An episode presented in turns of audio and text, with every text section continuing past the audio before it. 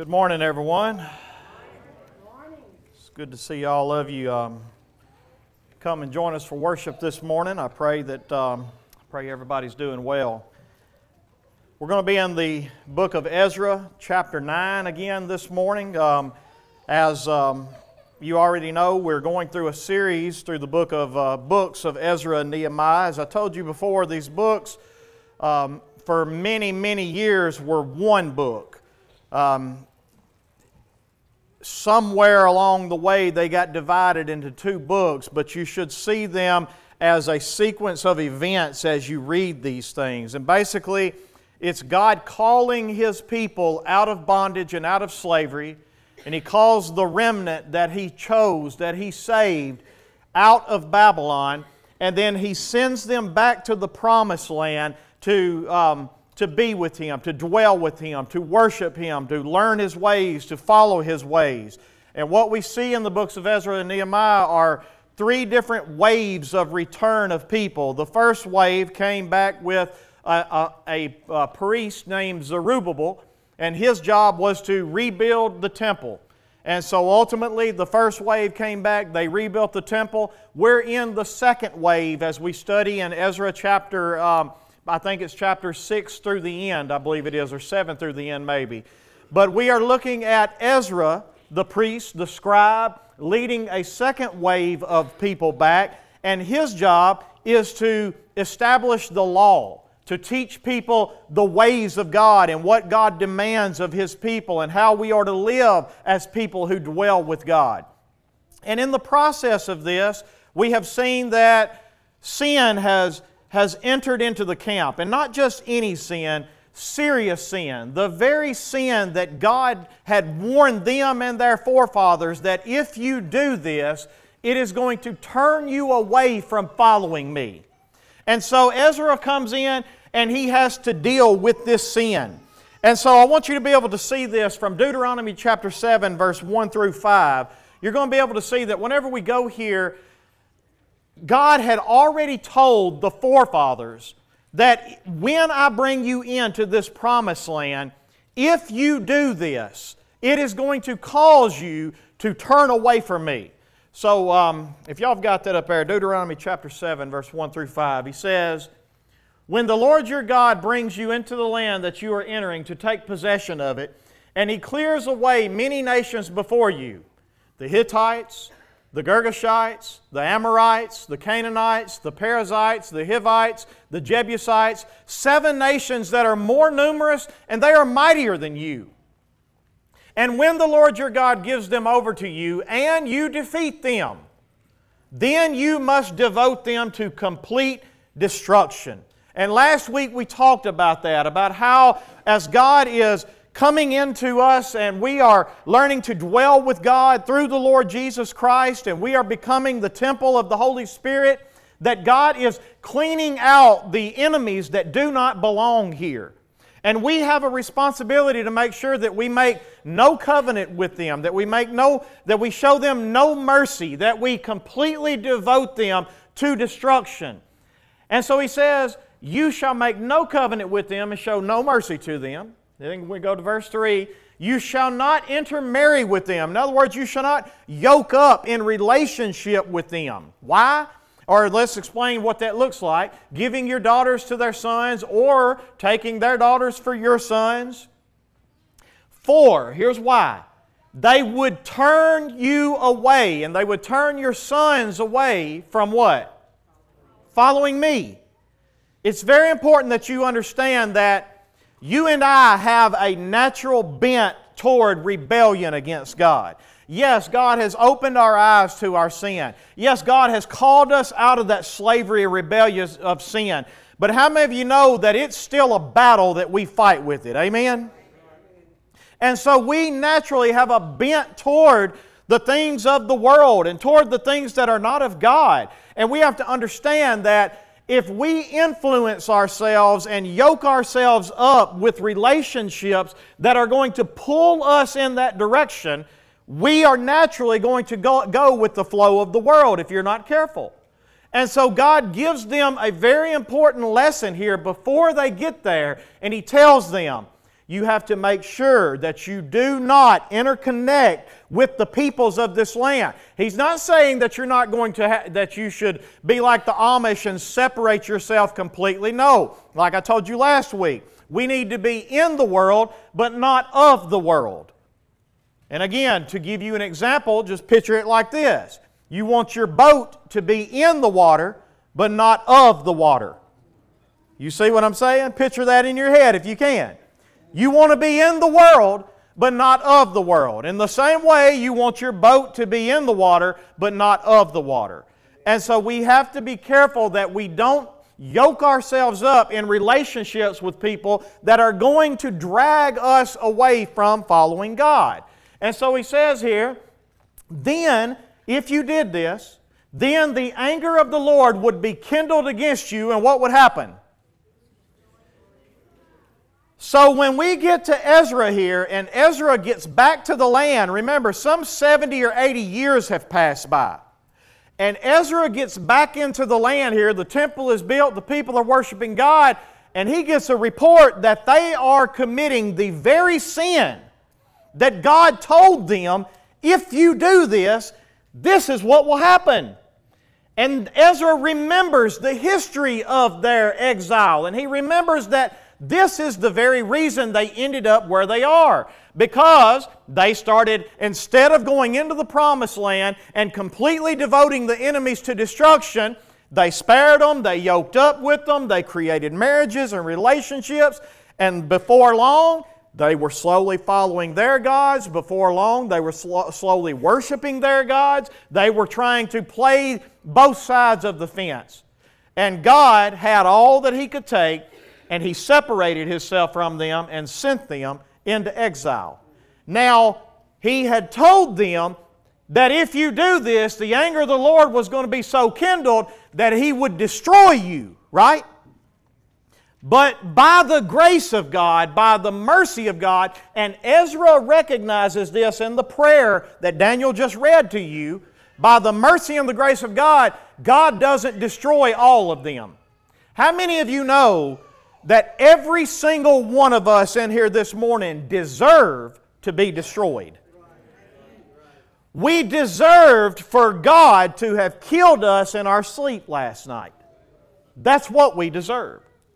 But by His grace, He has chosen a remnant and He has set aside a people that He is calling out of sin and darkness and He is bringing into a place to learn His ways, to dwell with Him, and this is the group that we are dealing with right now.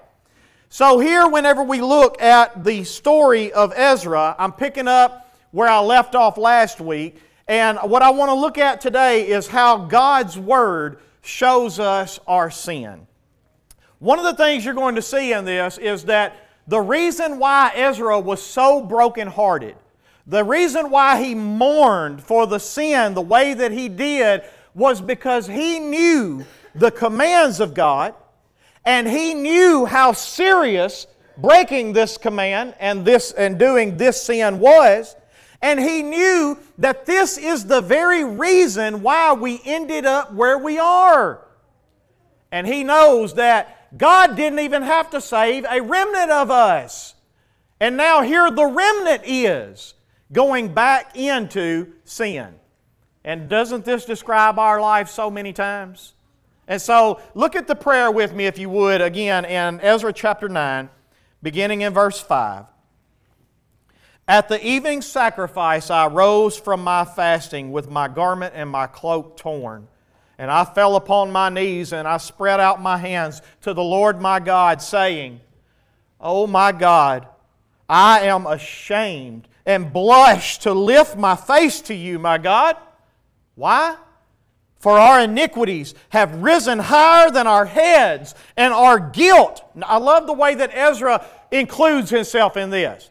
Ezra does not look at the congregation of people and say, God, their guilt, and they, and they, and him, and her. No, Ezra looks at this thing and he says, God, we're sinners.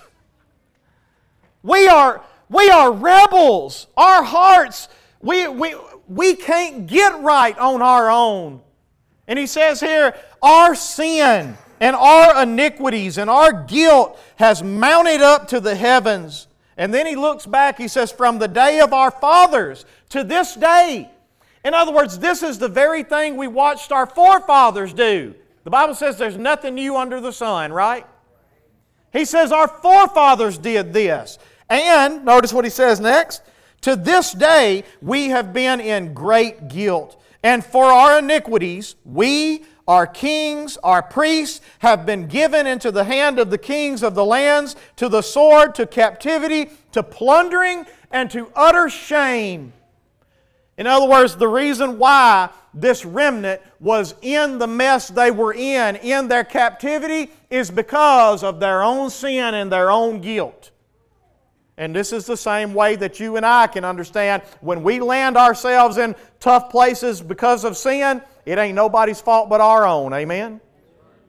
And Ezra is acknowledging this and he is, he is confessing this before God. But look at what he says in verse 8. I love this. But now, for a brief moment, favor has been shown by the Lord our God to leave us a remnant. You know why? Because Ezra knew Deuteronomy. He knew that God had actually said, if you do this, this is going to get you completely destroyed. But by the mercy and the grace of God, God saved a remnant. And notice what he says next. And you gave us a secure hold within his holy place, that our God may brighten our eyes and grant us a little reviving in our slavery Ezra acknowledges here that even though God has called them out of sin and darkness to a certain extent, even though they are dwelling with God in the land, to a certain extent, they're still slaves. Can I get an amen? amen? And so notice what he says next. He says in verse 9, For we are slaves, yet our God has not forsaken us in our slavery. I read that and I just, I just want to shout. God has not forsaken us in our slavery, but He has extended to us His steadfast love before the kings of Persia to grant us some reviving, to set up the house of our God, to repair its ruins, and to give us protection in Judea and Jerusalem. In other words, God has been so good to us in spite of the anger that He should have against us. And Ezra acknowledges both their sin, but also the mercy and the grace of God. And then I want you to notice what happens in verse 10 because this is where we see that God's Word shows Ezra what their sin is. And now, O our God, what shall we say after this? For we have forsaken your commandments, which you commanded by your servant the prophets. And notice what he says next saying, Now Ezra quotes the scriptures. It's important that you understand. We would not know how great our sin is against God. And we will not seek Him for mercy and grace and repentance, and we will not praise Him for what He has done in our lives until we first see the seriousness of our sin from His Word. Ezra looks back at his Word, and God told them, This is what you'll deserve if you do this. And now Ezra looks and he says, But look what God did. He should have killed us all, but he didn't. He brought us back here. He built the temple. He, he's, he's gave us a secure hold here. He's blessed us with the kings of Persia. He, he has, God has been so good to us. But Ezra would not have known that if it were not for being able to look back and the fear of God be put in his heart because he read it from the Word of God. And so he says here, when he reads it, the land, here's what God said in verse uh, 11 the land that you are entering to take possession of it is a land impure with the impurity of the peoples of the land, with their abominations that have filled it from end to end with their uncleanliness. Therefore, do not give your daughters to their sons, neither take their daughters for your sons, and never seek their peace or prosperity. That, and here's why that you may be strong. In other words, if you try to seek peace with the sin in your life, if you try to seek prosperity for being able to live in a land of sin and a place of sin, the opposite of this would happen. Instead of being strong, What will you be? Weep. So there's a warning and a promise here. So don't seek the peace and the prosperity of the land and the sin that I'm bringing you in, that I'm bringing you into. Destroy it. Destroy it, that you may be strong, and that you may eat the good of the land and leave it for an inheritance to your children forever. And so, there again, what do we see? God's Word is actually what showed Ezra his sin. God's Word and hearing God's Word is what led Ezra to rip his clothes, to pull out his beard, to pull out his hair, to weep and fast and mourn all day before the Lord God, to pray on behalf of his people, to seek the Lord for mercy and grace. You will not do that until you first see your own sin from the Word of God. And this is the very thing that leads the people to, to, to confess and repent in chapter 10, which we'll look at next week. But I want to show you some more scriptures that prove this. Look with me at Romans chapter 5, verse 20. In Romans chapter 5, verse 20, the Bible tells us that the law came in to do what? To increase the trespass. In other words, before you see what God's command is and how you've broken it, sin kind of lies dormant and it's not really a big deal for you. But the moment that you, like Ezra, are able to look in the Word of God and God says to you, do not do this, and you look at your life and go, too late. I've already done it and then you look at what the payment for that is and what the punishment for it is, that's where the sin increases in your life like it should. And, but here's the good news, but whenever that happens, when sin increases in your life, and I'm not talking about that you become a greater sinner, I'm talking about sin comes to the surface and you see it for what it is. When that happens, the good news is this but where sin increased, what happened? Grace abounded all the more. And that's what's going to happen with Ezra here as he deals with this sin. He sees it, he mourns, he sees the reality of it, but God does not leave you there. The good news is where the trespass increases, grace increases so much more. Grace superabounds, is how this word should be translated. All the more than any greatness of your sin can abound. And so the Word of God is needed in our life. We need to be able to hear it. We need to be able to meditate on it. We need to be able to see where we have fallen short. If all you ever do is come into church and hear a preacher that makes you so encouraged and makes you want to leave here uh, to fight hell with a water pistol, and you are um, Uh, you are just so excited about where you are in life, you've probably missed the point of the Word of God. The point is so that you're able to see the failures in your life, the places where sin abounds and where sin increases, so that by the grace of God, you can see that He should have destroyed you for your sin. But instead, You've received mercy. You have received grace. Look with me at a few other scriptures back it up. Romans chapter 7, verse 7 through 8. What shall we say then? That the law is sin? In other words, Paul's saying, listen, if the, if the law is just going to make me feel bad, and if the law is just going to cause sin to rise up in me, and the law is just going to make my rebel heart want to go, well, that just makes me want to do it even more. Because that's what happens, right? Any of you raised children in here before? When you tell your children, don't you put your finger there, what do they do? And if you had never said that, they probably wouldn't done it. But the moment that you looked at your kid and said, uh uh-uh, uh, don't do that, they look back at you and go, Why? Because that's the kind of heart that you and I have. We are born with that heart.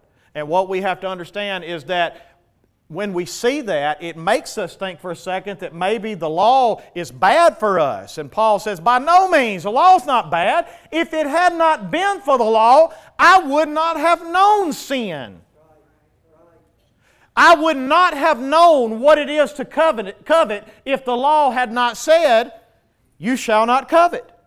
And then go to verse 8. But sin, seizing an opportunity through the commandment, produced in me all kinds of covetousness. You see that? God said, Don't do this, and then the sin that is in your heart from birth said, Watch me. And then here you go. And he says it produced in me. But so for apart from the law, sin lies dead. It's there, it's there, but it kind of lies dormant until the law comes in and the law stirs it up, and then you're able to look at it and go, Oh my goodness, look at who I am. Look at what I do. Now go with me, or go with me to a, another verse. Go to Galatians chapter 3, verse 24. So then, the law was our guardian. In other words, the law was like because we are sinners and because we are naturally prone to increase in evil, because we are naturally prone to rebellion against authority and especially God's authority, God puts a law in place as a guardian to keep us in fenced in, if you will. And he says here, in order that we might be justified by faith. The law serves many purposes in our lives. But the point that I'm trying to make this morning is that the law of God, the Word of God, is what shows you your sin in your life so that you are able to look at yourself and go, God, you should have killed me. I deserve to be dead. But look at what you've done for me. Look at how good you are. And it causes grace to abound in your life. And it causes you to love Him and go after Him and want to have understand more of who He is. But it is only through the Word of God that you actually get to experience this. And so, I want to be able to, uh, to think of it like this. When you yoke up with unbelievers in your life, Whenever you have partnerships and relationships with people, and I'm not talking about, again, just completely separating yourself from all people. I'm talking about connections that, um, if your best friend is an unbeliever, there's probably an issue. There's probably a problem.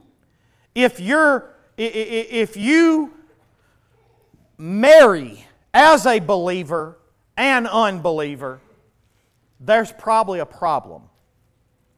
And so, what we have to be understand is that the natural flow of unbelievers is not toward God and the things of God. Do you understand that? We have, again, a natural bend toward the things of the world, toward rebellion against the things of God.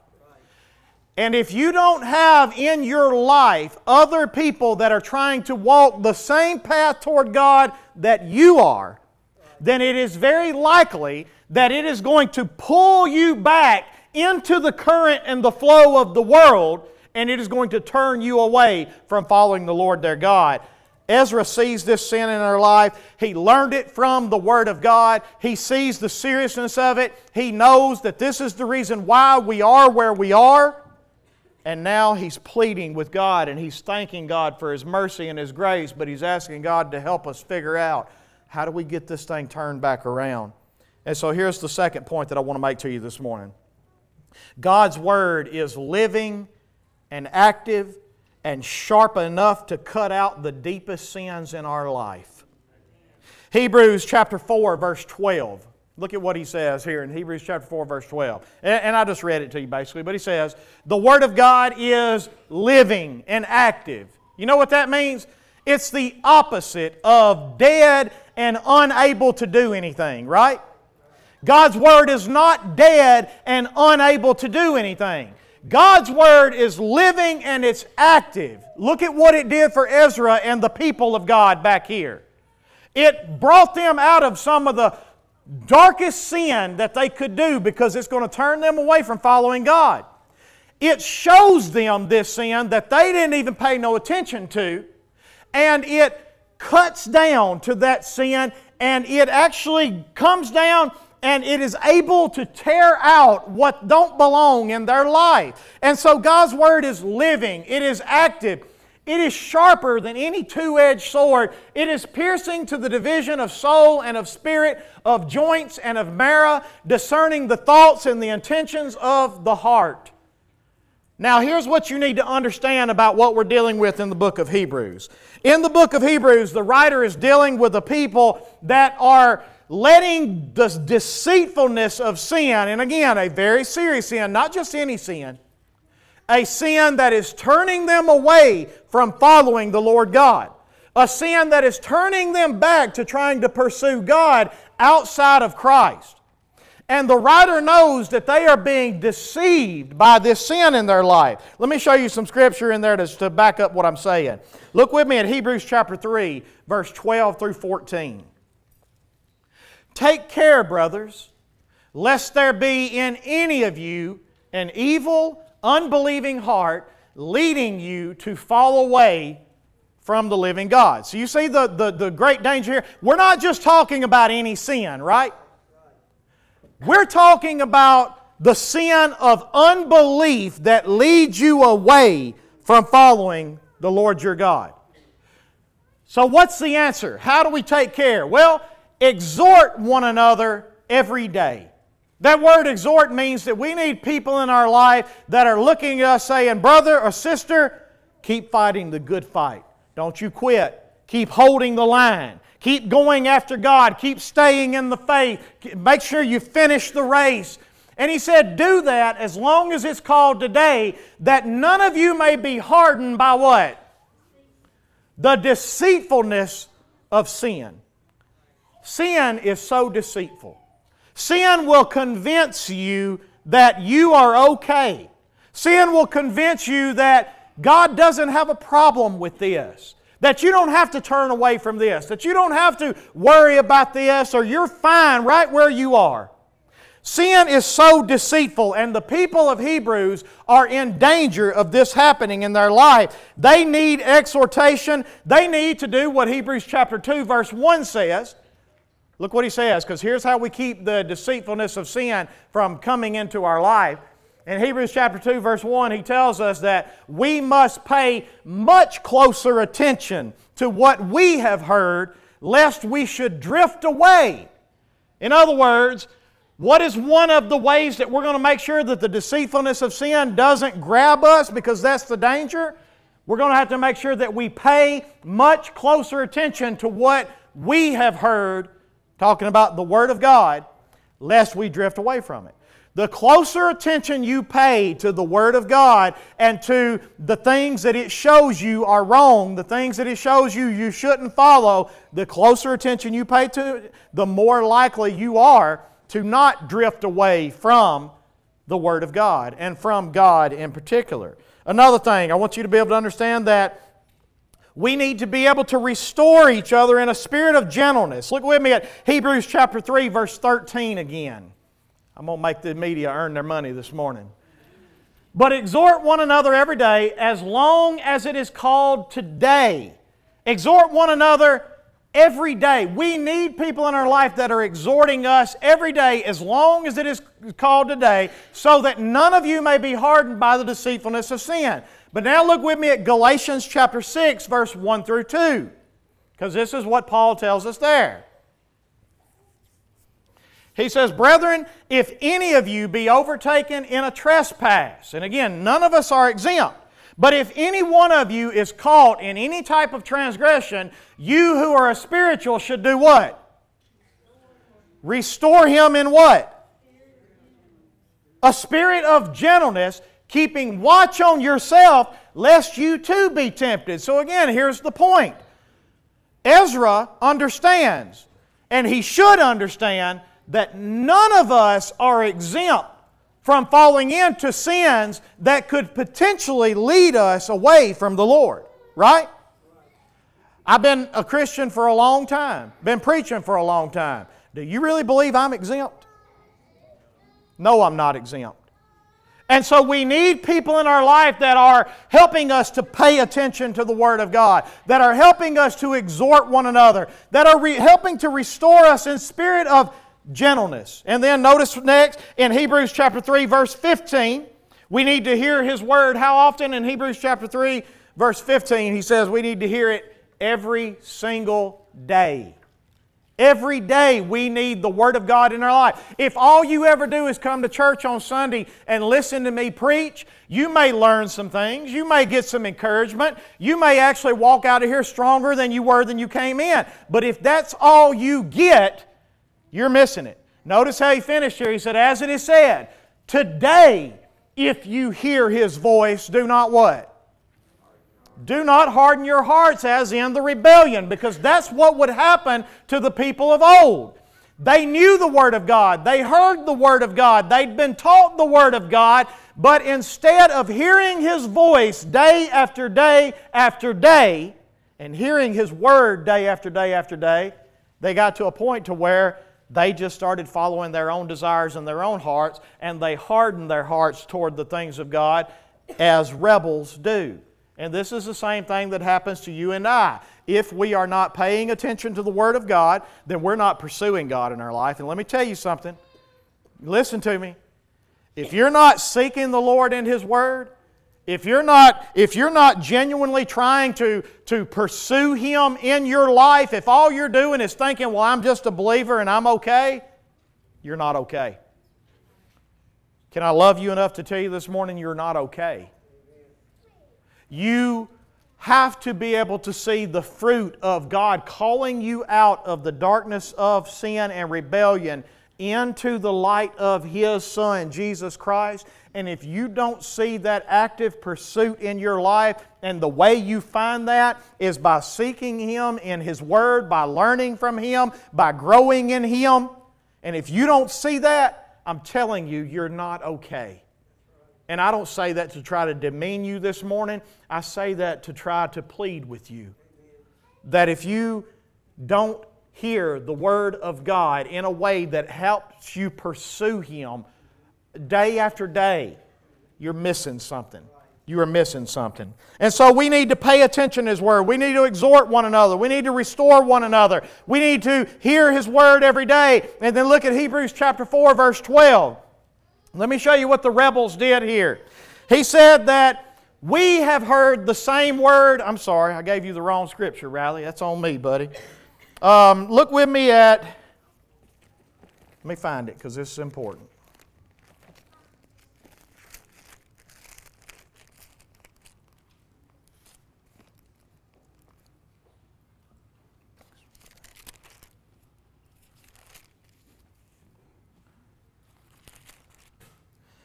Give me uh, Hebrews chapter 4, verse 2, Riley.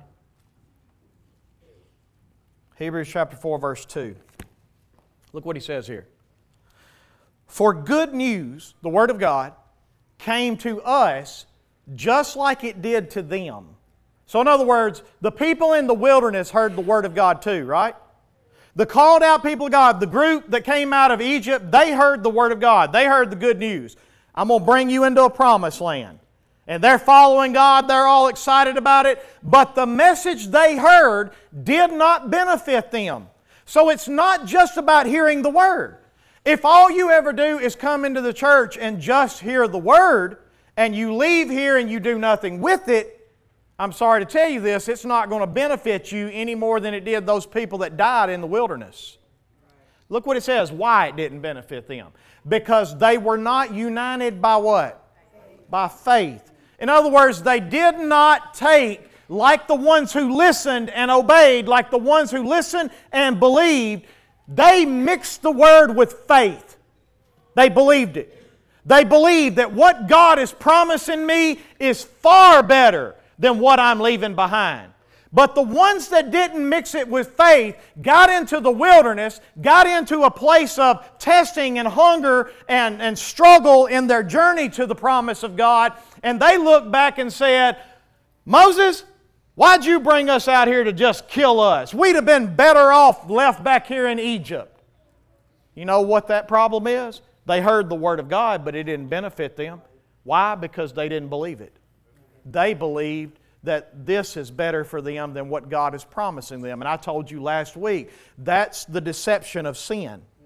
Sin promises you that this over here is going to make you happier if you do this than what God is promising He's going to do for you if you follow Him.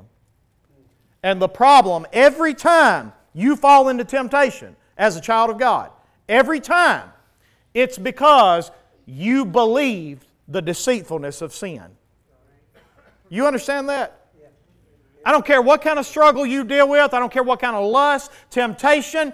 Every time you fall to temptation, it's because sin told you you will be happier and you will be better off if you do this. God tells you you're not going to be happier, you're going to be weaker, you're going to be um, in a place of destruction. And instead of believing God's promise, you believe sin's promise, and sin deceives you.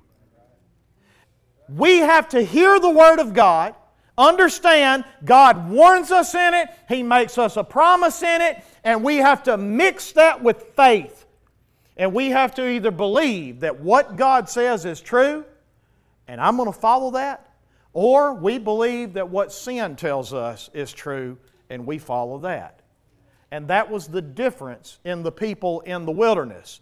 The ones that got to enter in were the ones that heard the word and they mixed it with faith. The ones that died on the journey to the promised land and never got to enter in, they're the ones that they heard the word too, but they didn't believe. Let me prove it to you. Look with me at um, Hebrews chapter 4, verse. Hang on, give me just a minute. Verse 19.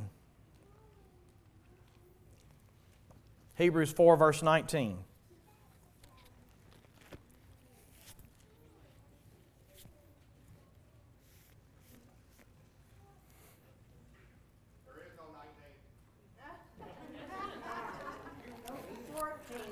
Same thing last week, wasn't it?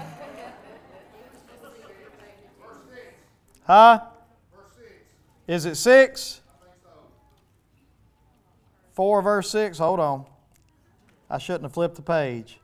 No, it's not verse 6. Hold on. Give me a minute.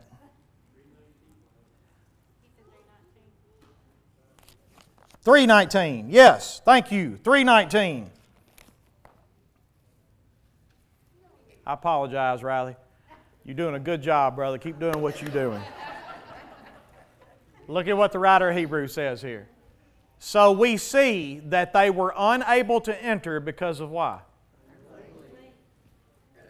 That's it. Either, and this is the reason why we say you're saved by faith alone. But faith is always going to be demonstrated by what you follow and what you do. That's the reason why James said, if you say you have faith, but you don't have works, then show me your faith. And you know what? You can't. But James says, I will show you my faith by my works, by what I do. So it's important that you understand that faith without works is what? And can dead faith save you? No. We have to have the Word of God mixed with faith that leads us to following the Lord and His promise. Noah said he believed God was going to flood the earth, and Noah said he believed God was going to save him. And you want to know how I know Noah believed? Thank you. Noah built an ark. Was Noah saved because he built an ark? No. Noah was saved because he believed God. Noah built the ark because he heard the word and he believed the word, and his life followed that. That, my friends, is saving faith. And you need to mix the Word with faith. It's not just enough to hear it every day. Next, you got to let the Word pierce to the deepest places of sin in our lives and cut it out. Now, Riley, I think this is right. Go with me again to Hebrews chapter 4, verse 12. Hebrews chapter 4, verse 12. For the Word of God is living and active. Here's what the writer of Hebrews is doing through the whole book. He wants them to understand that the problem that happened to the people of old that didn't get to see the promise of God, every story, whether you're talking about the ones in the wilderness, whether you're talking about these with Ezra, no matter what story you're looking at, every Old Testament story is about God calling a group of people out of sin and slavery, right? And then he takes them on a journey as he teaches them his ways and he, he brings them into a place to where he dwells with them and they worship him and he works with them on, on eliminating sin in their lives. And we're writing that story in our life right now. But he wants you to know that the failure of every person that does not make it is not that they lost their salvation, it's that they never truly had faith. Faith that endures to the end. And he says here, how do we keep that from happening? You need to pay close attention to the Word of God because you need to keep hearing the Word. You need to keep hearing the warnings. You need to keep hearing the promises of God. And the more you hear the warnings, the more it ought to stir up fear in your heart if you're not living where you should be. And then it ought to drive you to a place to see His mercy and His grace, and it ought to drive you a place to run to Him and run away from the sin in your life. And you need to pay attention to the Word, and you need to hear it every day, and you need to be exhorted by other brothers and sisters, and you need to make sure that you know that the Word of God is not dead. It's not just a book, it's not just paper and leather wrapped around it. This is God speaking. The Bible says the Word of God is the very thing that the universe was created by. Look with me at Hebrews chapter 11. We're going to come back to this. But look with me at Hebrews chapter 11, verse 3.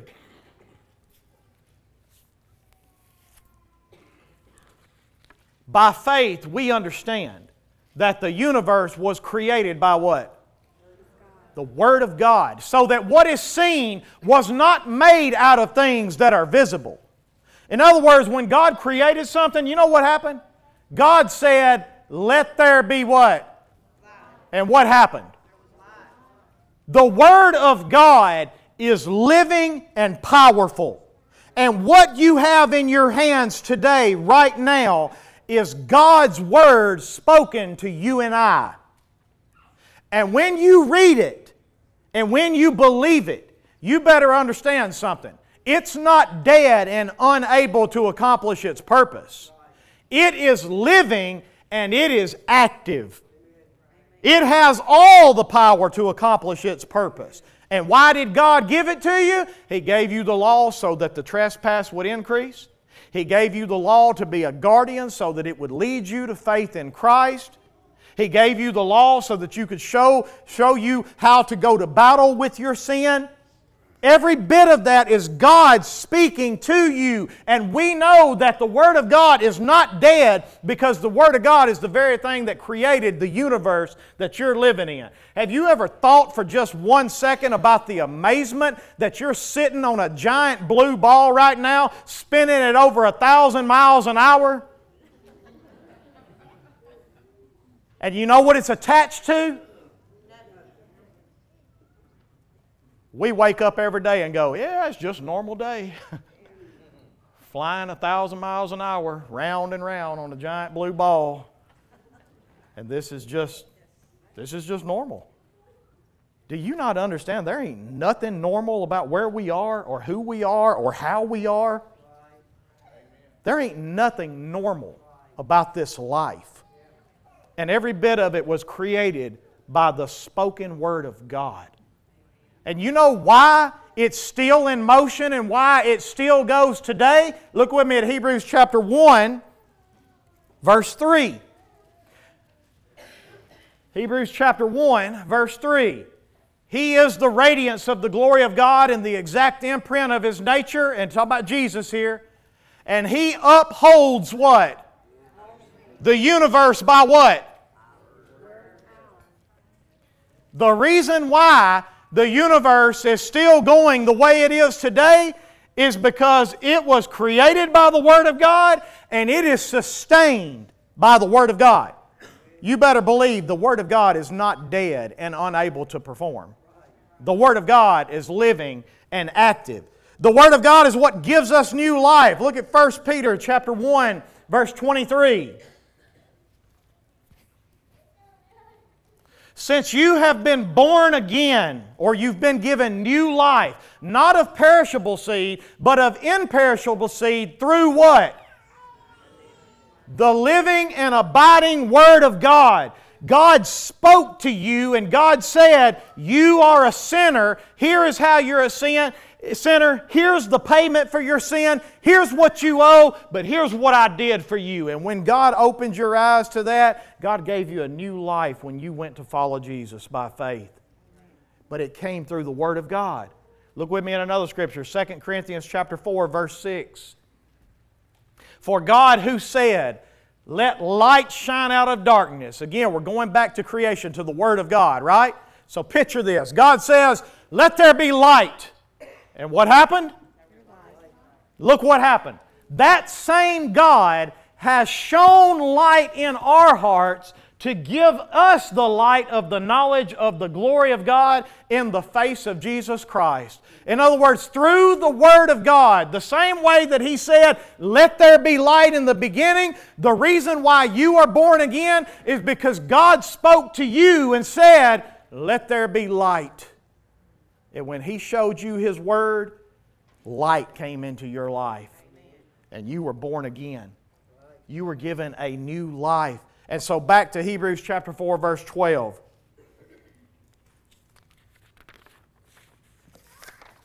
I want you to remember this the Word of God is living and it is active. I don't want you to think when we stand up here, it's so important to me whether we have an announcement or not, I really don't care. But what I do care about is that we read the Word of God. Because I truly believe that just the reading of the Word of God is so powerful and so important. And the Bible tells us, Paul told Timothy, he said, Timothy, until I come, make sure you give attention to the public reading of Scripture. That's somewhere in 1st or 2nd Timothy. You can find it. But it was very important in the church for the early church elders and the apostles that one thing you do in the church, you read the Word of God. And then we teach it, we expound on it, we do all that we're doing right here, but you better believe something. The Word of God has a purpose in your life. And that purpose is to show you the deepest, darkest sins and rebellion in your life. And notice what he says it's not dead, it is not unable to perform, it is living, it is active, and it is sharper than any two edged sword.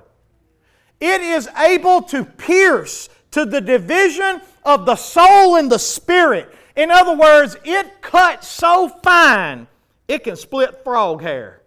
Y'all country folk know what I'm talking about.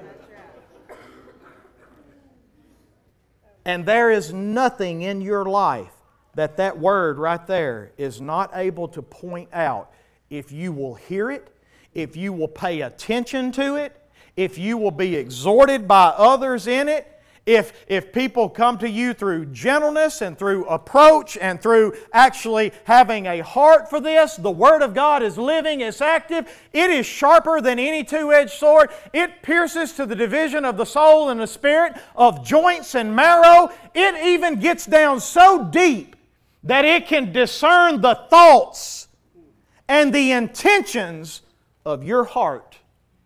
In other words, sin cannot deceive you if you will listen to the Word of God. If you will hear it, if you will apply it to your life, if you will seek Him in it day after day after day, this is a powerful thing that you have that norm, most of you will leave in your car after you. Come on, somebody should have said amen. Most of you will leave in the back seat of your car until the next time you come into a church building. And it's the very thing that God has given you to mold you and make you into His image, to teach you His ways, and to cut out the things that don't belong in your life. And one of the things that you're going to learn next week, you're going to learn it's the very thing that led Ezra to his mourning, to his praying for others. It's the very thing that leads the people to repentance. It's not anything else, it's the Word of God. And it's them knowing the Word of God, hearing the Word of God. You know, in closing, sin is so deceptive. Anybody in here ever been deceived by it? So many times. Sin is so deceptive. I remember the story of Cain and Abel. God told Cain when he came to him, he was mad because it was before he killed his brother. But God had not accepted his sacrifice because Cain gave it according to his own good works. He didn't give God what God asked for by faith. He gave God what he wanted to give God, what he thought God would be pleased with. And whenever God doesn't accept his sacrifice, he gets very angry about it. And God comes to him, he says, Angry, uh, uh, Cain, why are you so mad? If you do well, will you not be accepted? He said, If you do good, will your face not be lifted up? But the very fact that your face is down ought to be evidence to you that you've not done good. And then he says to him, He said, Cain, and you go back and read it. He said, Sin is crouching at the door. Thank you for pulling that up. If you do, if you do well, will you not be accepted? And if you do not do well, sin is crouching. Picture this. It's like a, it's like a tiger or a lion. It is crouching. And he says here, it's crouching at the door, and its desire, a better translation is, its desire is towards you. Sin wants you. And it is sitting here and it is waiting, crouching down like a tiger, just waiting to pounce on you. But the good news is you should and you must rule over it. How is that going to happen? The living and active Word of God. And if you will allow God to speak to you, if you will mix it with faith, if you will believe His warning, if you will believe His promises, you will follow Him by faith, just like the people of old did, and that's how you're going to see salvation active in your life. And then I got some better news for you. The writer of Hebrews, he doesn't end this in, in Hebrews chapter 4, verse 12. He doesn't end this with just saying, you know what, y'all are to overcome sin by the Word of God. He understands that many times sin gets us, don't it? Many times it gets us. And look where he goes to in Hebrews chapter 4, verse, I think it's verse 14. Yeah, Hebrews chapter 4, verse 14. Since then, we have a great high priest who has passed through the heavens, Jesus, the Son of God let us do what? Hold fast. Hold fast our confession. In other words, sometimes, sometimes sin crouching and sometimes it gets us. And he says here, don't lose your hope. Don't lose your confession. And then look what he says next in verse 15. For we, here's why you should not lose your confession. Here's why you should not lose hope. Because we don't have a high priest who is unable to sympathize with what? this is so beautiful. This is the reason why Jesus had to come and experience life. You know, Jesus could have came and just lived perfect for a day, fulfilled God's perfect law for us, and then died on the cross, paid for our sin. That'd been it. But that's not what happened. Jesus came and lived life from a baby all the way to 33 years old, and he experienced every aspect of life. And it says here that we don't have a high priest who is unable to sympathize with our weaknesses, but we have one who, in every respect, has been tempted as we are, yet without sin. He understands. He understands your weaknesses because he felt temptation even though he didn't sin. He was God in the flesh, but he's able to understand. And notice what he says next in verse 16. Because of that, because of that, here's what the command of the writer says to them Let us then with confidence draw near to the throne of grace, that we may receive what? Mercy and find grace to help when? I love that the writer of Hebrews acknowledges that. I love that he acknowledges that yes, we are to rule over sin. Yes, we are to be actively fighting sin. Yes, we are to be pursuing the Word of God, knowing it's living and active and it can pierce and it can cut out everything. But the fact of the matter is, the Spirit is willing, but what? The flesh is weak. And I thank God that even in the times of weakness, just like we're seeing in Ezra right here, that we can come back knowing that we don't have a great high priest who can't sympathize with weaknesses. No, but we have one that in every respect was tempted just like you and I are, yet without sin. And because of that, because he sits at the right hand of the Father and understands your weaknesses, when you find yourself in sin, what are you tempted to do? Run to him? When you find yourself in sin, you're tempted to run away. He says, Don't do that. Let us draw near. Draw near to the throne of what? Grace. Why?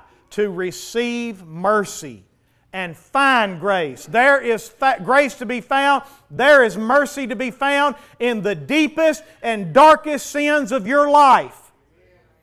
And He understands your weaknesses. And He says here, Let us draw near to the throne of grace that we may receive mercy and find grace to help in our time of need.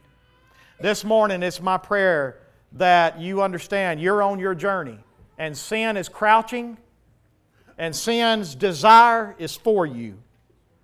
And for some of us, it'll get you. We ought to rule over it. And if you are going to rule over it, you're only going to do it through the power of the Holy Spirit and the Word of God. Why do I say that? Because what did Jesus say the sword of the Spirit is? The Word of God. The sword of the Spirit.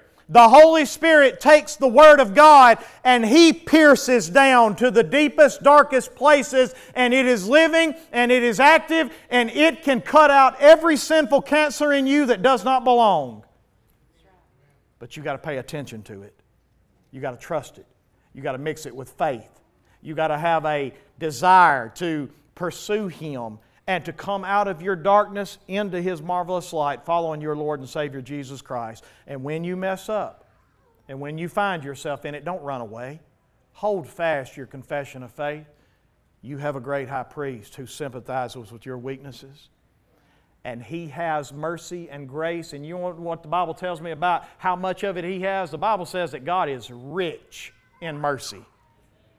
What does it mean to be rich in something? Bible says he's rich in grace. He's got a lot of it. He's got a lot of it. And so I pray this morning that if you're fighting sin, you'll rule over it through the Holy Spirit and the Word of God. If you're in sin, I pray you'll run to Him. And I pray that you will receive His mercy and grace from a sympathetic Savior that we have.